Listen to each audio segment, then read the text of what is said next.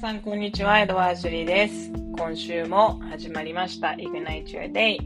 このチャンネルは Ignite Your 主催エドワーズリーが日々感じるインスピレーションやヨガを通して学んだこと、マットの外でのライフスタイルをシェアしていきます。あなたの心に火を灯す、そんな時間になりますように。ということで、ちょっと今週からタイトルコール的なものを読んでみました。なんか、あの、今までやってなかったんですけどね、最近、あの、私のお気に入りのポッドキャストがありまして、日曜日のコーヒー、えー、イグナイトヨガのインストラクターのチーピーとみゆきが配信しているインターネットラジオだそうなんですけれども、えっ、ー、と、ハマっててね、で、毎回ちゃんとタイトルコール読んでるなと思って、ちょっと真似してみました。本当にね、あの二人はちゃんと毎週やってますよ。続いてるちゃんと。偉い。でもすごい楽しくね、聞かせていただいてるので、あの、ぜひぜひ皆さん、日曜日のコーヒーも聞いてみたく、見てください。ということで、えー、っと、私はですね、先週末、え、リトリートがありました。私と、え、っと、サウンドバスのヒコさんのリトリートだったんですけど、え、Deep into Yourself Movement and Deep Listening っていうタイトルで、えー、スモールプラネットというグランピング施設、千葉の稲毛海岸にあるグランピング施設に行ってきました。で、1泊2日のリトリートだったんですけれども、あのー、本当にあいにあいにくのお天気になるかと思いきや、えー、日曜日、土日だったんですけど、土曜日はね、あの雨も降らなくて、すごく、あのー、暑すぎず、最高でした。で、私もね、グランピングって初めてだったんです。なキャンプはやったことあるんだけど、グランピングというものは一体何ぞやって感じで、あの、初めてのグランピングだったんですけど、もうね、びっくりしました。すごい快適。もう、あの、だってテントの中にベッドがあって、なんかお部屋みたいになってて、で、冷房完備までついてて、すごい綺麗だし、あと、あのシャワーのね、施設もすごい綺麗だし、で、ディナーはね、外でみんなで、あの、ガーデンバーベキューみたいな感じで、お外で食べたんですけど、それも、もう、あの、シェフが、もうありとあらゆるお料理を用意してくださって、だけど、ちゃんとバーベキューで自分たちで焼いて食べるみたいな。んでもって何が一番素晴らしいって、何が一番って言っちゃいけないけど、またここにもすごい素晴らしいポイントがあって、なんかキャンプ行ってバーベキューとかご飯食べた後にこう洗うの？片付けって結構暗い中外で私あんまりあの好きじゃないんですけどもうそれもやらなくていいっていう。グランピング最高って感じでしたね。そうね、そしてそしてなおかつそのスモールプラネットドッグフレンドリーなんですよ。なので今回のリトリートはね、私の愛犬ボルゴも参加することができて、で、一緒にグランピングテントの中で、あの、テントの中にゲージがね、あるので、ゲージの中だったら OK っていうことだったので、ボルも一緒に1泊2日のリトリートを楽しみました。で、今回リトリート、あのこれからシリーズ化でやっていこうっていう話をヒコさんともしてるんですけど、1回目だったので、ちょっとね、なんか、どんな感じになるか、やっぱり初めてのことだったから、あの、いろいろね、企画とかも、あの、えっ、ー、と、ヒコさんをはじめ、スタッフの方々がすごく、あの、たくさん動いてくださって、どうなるかなっていう感じだったんですけど、10名、生ちゃった、10名今回参加してくださって、もうなんか、ね、前例がない、どんなものかわからない中に飛び込む、本当にこう、チャレンジャーだなって思う、思うんだけど、でも本当にその行動力が素晴らしいと思って、しかもみんなそれぞれなんか一人で参加してくださってて、で、大人になってやっぱりこう、知らない人と、あの、一泊二日過ごすってあんまりないことで、しかもキャンプで、みたいなね、なんかすごいこう新鮮な体験だったと思うんだけど、でもそれにこう自分の心に正直に飛び込んでくれた、集める、集まるべくして集まった人たちっていう感じの皆さんが集まってくださって、なんかみんなすごいなんか素敵な方たちばっかりだったし、私もこう、まるで参加者のように、一人一参加者のように楽しませてもらったあの2日間でした。で、1日目はね、あの、まずオリエンテーションでいろんなこうワークをして、やっぱり Deep into y o u r s e っていうのがテーマだったので、ディープにこう自分を知る2日間であってほしいなと思って。で、そして私今回ね、1泊2日っていうところがポイントで、リトリートって割とこう長い期間行かなくちゃいけないことが多いと思うんですね。そもそもリトリートって何って思ってる人いると思うんですけど、リトリートって、あの、海外だと結構よくある、よくあるっていうか、あの、あるんですけど、あの、旅行、まあ、ツアーみたいなものなんだけど、旅行に癒されに行くみたいな感じ。だから、ヨガリトリートだったら、その、その期間中、あのなんか一日中、例えばなんかどっかに行って、なんか一日中、なんか一日何回かヨガするとか、なんか、あのー、非日常から、あ、違う間違った。日常から離れて、ちょっとこうリラックスしたりとか、こう再充電をするのを目的としたのが、こう、リトリートで、割とね、あの、瞑想とかヨガとか、なんかスピリチュアリティと健康ウェルネス関連による、あの、トリップ、リトリートツアーが多いんだけど、そう。で、今回は、えー、1泊2日なんだけど、割とこうリトリートってもうちょっと長い期間が多いですね。まあ、最低でも2泊とか、なんかまあ長いものだとなんか1ヶ月とか行っちゃう人もいるし、でも私がこの1泊2日にこだわった理由っていうのがやっぱりこう忙しい人たちが参加できるリトリートにしたいなと思って、でもその忙しい人たちが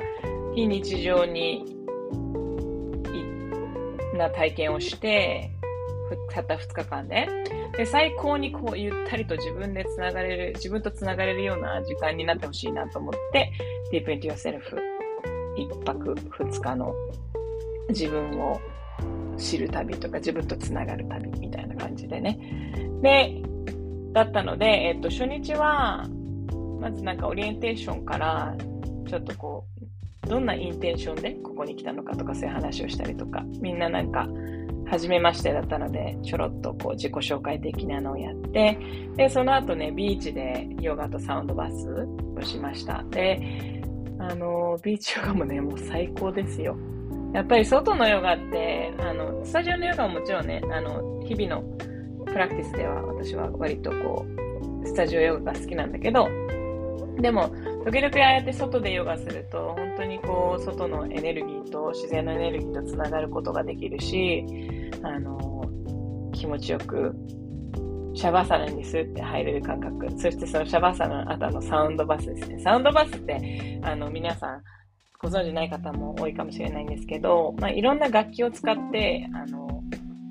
音でこう癒す音楽療法っても言われてるんだけど、音の療法で、だからクリスタルボールだったりとか、ヒコさんもいろんな楽器を使うんだけど、ヒコさんはもともとこうニューヨークでサウンドセラピーを勉強されてたので、すごくこうその道があの長いし詳しいし、いろんなこう声も使うし、いろんな楽器を使って、あの音で私たちをこうリラックス状態、瞑想状態に持っていくっていう。で、音ってそれぞれ周波数が、違う周波数があるので、そのこう、その周波数を使ってこう、細胞にあの、アプローチして、私たちをこう癒していく。で、瞑想状態に入るのって、こう、瞑想から瞑想状態に入るのって、ちょっとこう、階段を登っていくような、あ、階段を下がっていくような、あの、プロセスがあるんだけど、彦さんが言うのは、サウンドバスってこうエスカレーターみたいなもんで、もう自動的に吸ってその瞑想状態に持ってってくれるのがサウンドバス。で、で、そのサウンドバスをね、なんか夜、夜じゃないや、夕方サンセットタイムにビーチでこう受けるっていう最高のに贅沢な時間でした。で、その後みんなでね、ガーデンバーベキュー、あの、外で、あの、ディナーをして、で、夜はね、みんなで火を囲んで、なんかちょっとこう、彦さんのリードのなんかちょっと声出すワークとか、なんかいろんなあの話したりとかして、で、声出すワークの一つがやっぱりこう、キャンプだから歌うでしょみたいな感じで、彦さんがこう、彦さんからの宿題で一人一曲好きな歌を持ち寄ってくださいと。それをみんなで歌いましょう。火を囲んで歌うって、何それって、あのね、なんかちっちゃい頃やったけど、大人になって歌うって言って歌詞とかわかんないし、みたいな感じだったんだけど、でもなんかみんな携帯あるから、携帯でね、歌詞とか見て歌ったんだけど、私の、あのー、持ち寄った曲、まあ、あのー、みんなで歌うための曲はもちろん、キャンプといえば、キャンプだホイ。キャンプだホイをみんなで 歌いました。しかもね、私あの、キャンプダホイの振り付けを知ってて、みんなでこうキャンプダホイ振り付け付きで歌うっていうめっちゃ楽しかった。そう。で、翌日は、なんか朝からね、雨が降っちゃったんだけど、でもなんか雨の音がね、テントにこう、テントの中で聞く雨の音もすごい良かったし、で、室内でできるスペース、ヨガができるスペースもあったので、あの、室内に移動して、ヨガとサンドバースをして、いろんな、他にもいろんなワークをして、翌日解散みたいな、もうあっという間だったけど、すごいこう、濃ゆい2日間でした。うん。なんか、すごく私も、あのー、リフレッシュできた2日間で、すごく良かったなと思思ったんだけど、またぜひね、企画するので、皆さん、あのー、リトリート来てください。ぜひ。そう。で、なんかこの2日間でやっぱり感じたことっていうのが、こう、立ち止まることをしてなかっしてなかったなっていうか、やっぱりこう、私たちは動き続けてるなっていうふうに思って、なんか、急いでいるだなって実感して、この、あの、リトリート中はすごくこうゆったり時間が流れる、その中にいるこう自分としっかりつながれる感覚がすごく心地よかったですし、そう、あとはなんか、そう、急いでたな、立ち止まってなかったなっていうことに気づかされて、で、ちょうど今ね、読んでる本があって、これ私の兄に勧められた本で、あの、去年くらいから読み始めて、一回こう止まっちゃって、また、そうだそうだって、最近その話になって思い出し読み始めてるんだけど、ディープルッキングっていうロジャー・マクドナルドさんっていう人の本で、なんかその彼が言ってるのが、その人はアートを見るときに、平均4秒しか見てない。んだけど、それをこう10分かけて、そのアートを見るっていう、その、そういう本で、で、その中でね、あの、すごく最近読んでて印象的だったのが、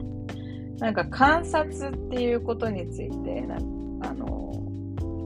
観察って要は何なのかっていうと、観察とは見るっていう行為と待つっていう行為からなるって。そうで、watch。watch だけじゃなくて、watch とか look だけじゃなくて、その、waiting 待つっていう行為がある。で、待つっていうのは自我をできるだけ抑えることで見ている対象が自分の中に入ってきやすいニュートラルな状態を作ること。っていうことを言ってて、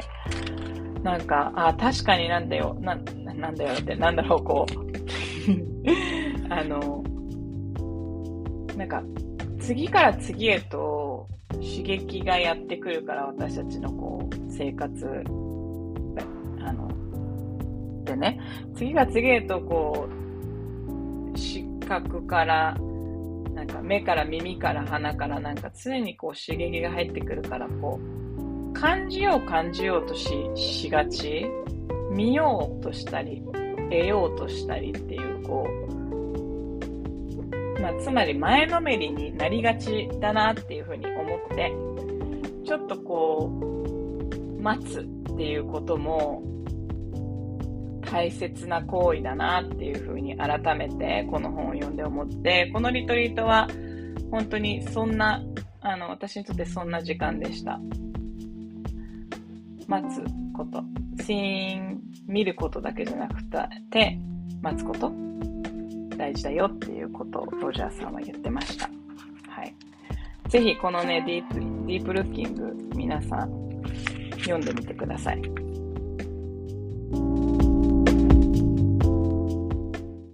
そんなわけで、えー、今日の、えー、シェアしたいコート、言葉は、えー、ラオツーの言葉です。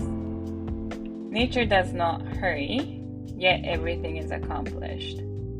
自然は急がずに、それでいて全てが達成されるっていう言葉。そう、あの、自然はこうね、急いでないけど、ちゃんと全てが達成されるっていう。だから、自然のように流れにこう身を任せて、割とこう急がずに行動をとることで、そのペースを受け入れることで、実はそれが自然と成功や達成に向かうことができるんじゃないかなっていう、私にも耳が痛いような、私せっかちなんでね、ちょっとスローダウンしていかなくちゃいけないなっていうふうに感じた2日間でした。それでは皆さん、今週も素敵な1週間をお過ごしください。江戸川樹里でした。